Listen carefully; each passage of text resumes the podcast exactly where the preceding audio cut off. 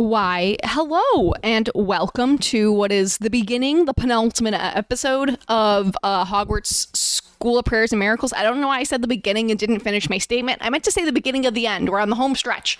Um, yeah, I am also working on, I know I got like way too close to my microphone last episode, and you could hear like every breath I took and like a lot of my, um, like, whatever. Anyway, like, I have moved it back so it's an easier listening experience. Um, today, uh, just a reminder, we're on chapter eleven. Um, they found a newspaper article last episode that said that Voldemort is threatening the Constitution. I'd like to remind you this this alternate universe of Harry Potter takes place in the American South.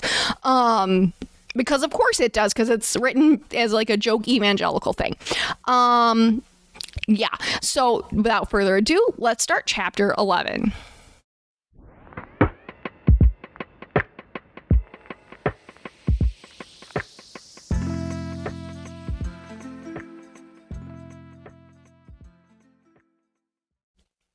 Chapter eleven, a challenge. Author's note. Hello, friends. The writing class is going quite well, and I stayed after this time to talk to the teacher about my little story, which he has been so kind about helping me with. He has had lots of very helpful t- suggestions, and I truly think that I have been guided to this class by a purpose greater than my own. Another thing that I have gotten many messages about. The Slytherins. People are saying that somehow this means I hate Catholics. And in this universe, the Slytherin house means you've gone with Catholicism. Hufflepuff is like mainline Protestant, progressive Christianity. Um, and this person's also taking a shot at that a little bit in a kind of weird way. I don't necessarily agree with how they take shots at that anyway. Um, and then Gryffindor is like your fundamentalist evangelical. And then, um, Ravenclaw is like really, really hardcore, like I B L P Duggar level fundamentalist. So um, this this is where it's at, just for clarity for folks. Back to the author's note.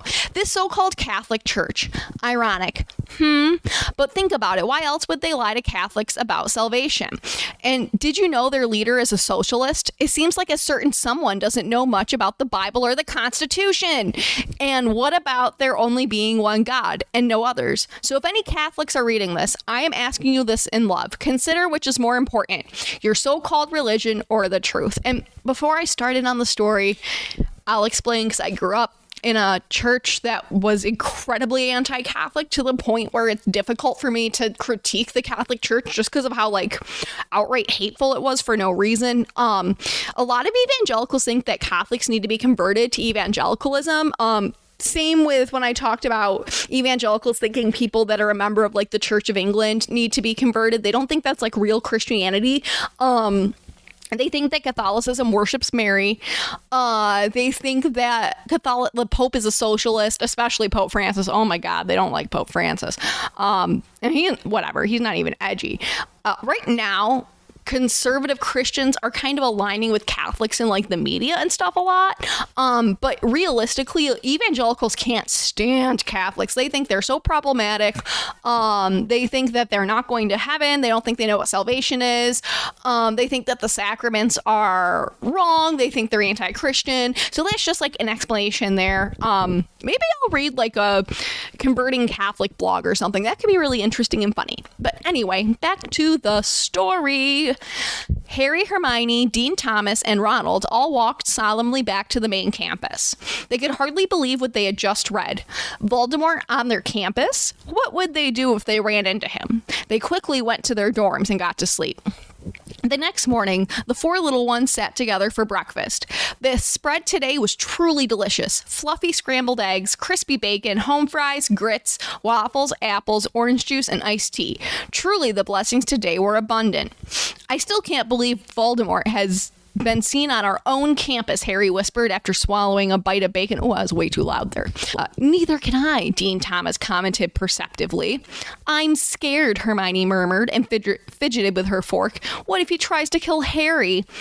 It will be fine, Harry declared boldly, and then gave her hand a reassured squeeze, and then they both blushed. What are the four of you gossiping about? A voice said. It was smug, and it came from behind them.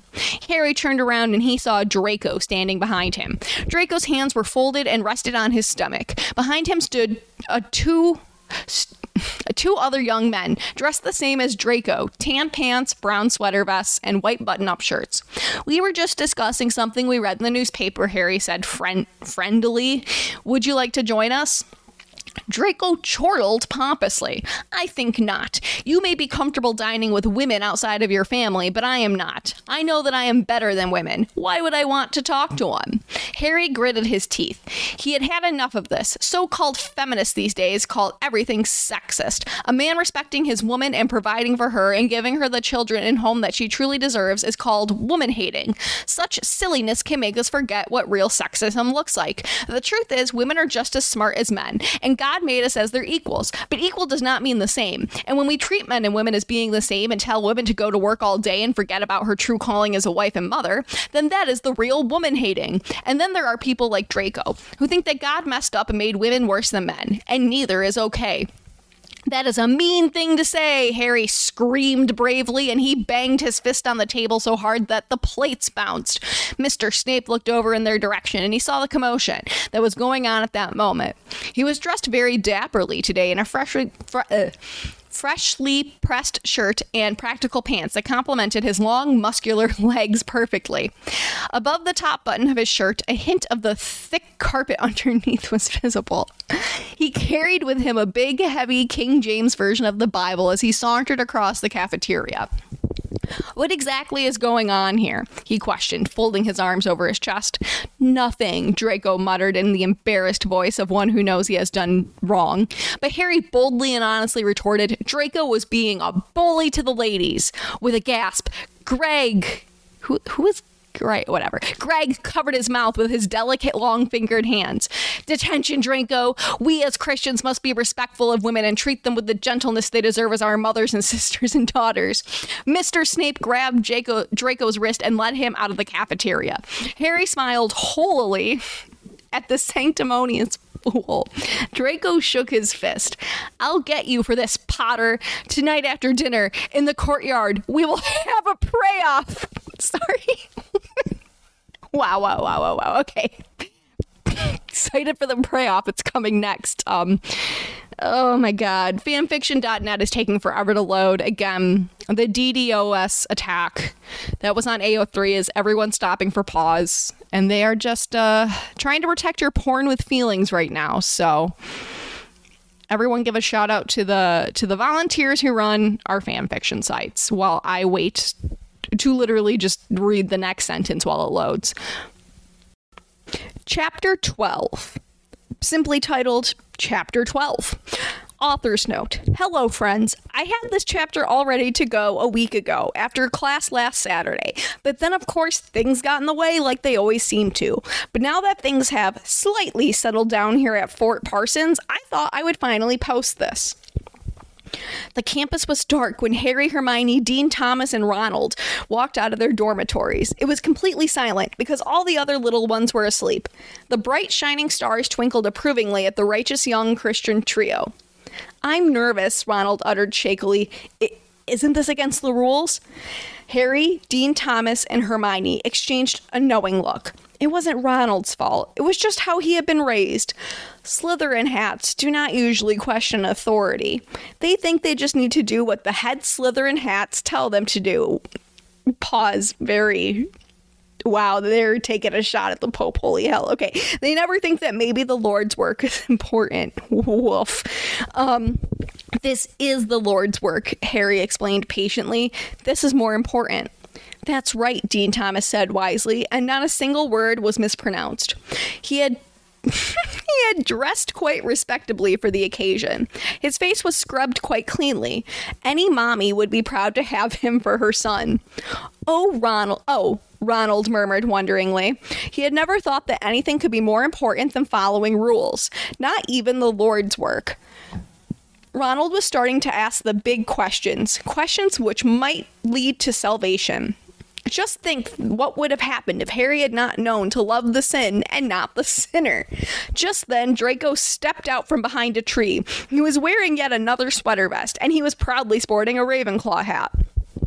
Well, well, Potter, Draco drowl, drowled smugly. Looks like you came to the pray-off after all. That's right, Harry answered courageously. Well then, Draco grinned self-righteously. Let's pray. Harry and Draco got down to their knees and raised their hands to the sky. I'll go first because God loves me best, Draco declared confidently. With that, he shouted, Dear Lord, if you agree with me that women are stupid and Potter is wrong, please strike him down where he kneels. Dean Thomas and Ronald gasped. Hermione began to cry, but Harry did not flinch. He knew that he was a man of the Lord. Draco grinned viciously as he looked to the sky for a bolt of lightning, but none came. His eyes widened and his jaw dropped. He began to cry. Now it was Harry's turn to pray. He raised his hands far higher than Draco's had been, and he screamed in a voice far louder than Draco's had been. Dear Lord, if you agree with me that women are just as good as men, but just different... Please. For a second, he thought about asking for Draco to be struck down, but then he was overcome with mercy.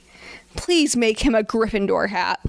In that moment, the hat on Draco's head changed into a red and yellow one with a lion on it, and the tears rolling down his face were not sad tears. They were happy tears. The crowd of onlookers burst into applause, but Harry did not notice all the cheering students and teachers. He was bathing in the love of the Lord.